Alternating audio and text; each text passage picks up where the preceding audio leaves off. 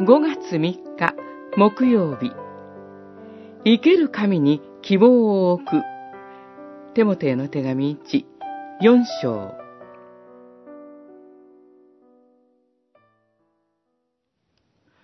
私たちが労苦し、奮闘するのはすべての人、特に信じる人々の救い主である生ける神に希望を置いているからです。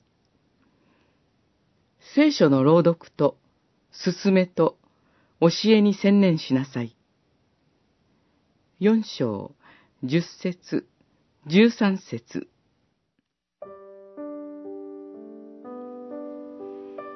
伝道する中で、もっとああすればよかったと思うことが多々あります。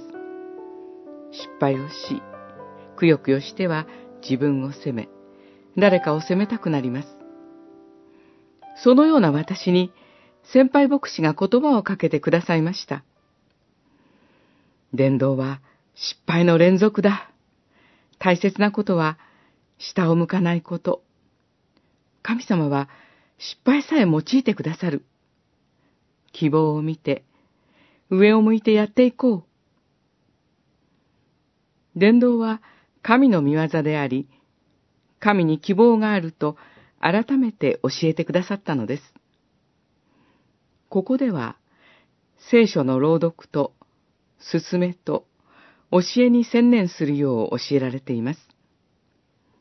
礼拝における説教がそれにあたるでしょう。また、教会で、あるいは個人的に、御言葉と教理を学ぶことでもあるでしょう。そこにおいて、生ける神が働いてくださいます。私たちではなく、御言葉が人を内側から作り変えるのです。私たちは、御言葉と精霊において、今も働いておられる神に信頼することができるのです。それゆえ、目に見えるありさまは失敗に思えたとしても、神の国は前進しています。主なる神があの失敗にはこういう意味があったのだ、と教えてくださる日がやがて必ず来るでしょう。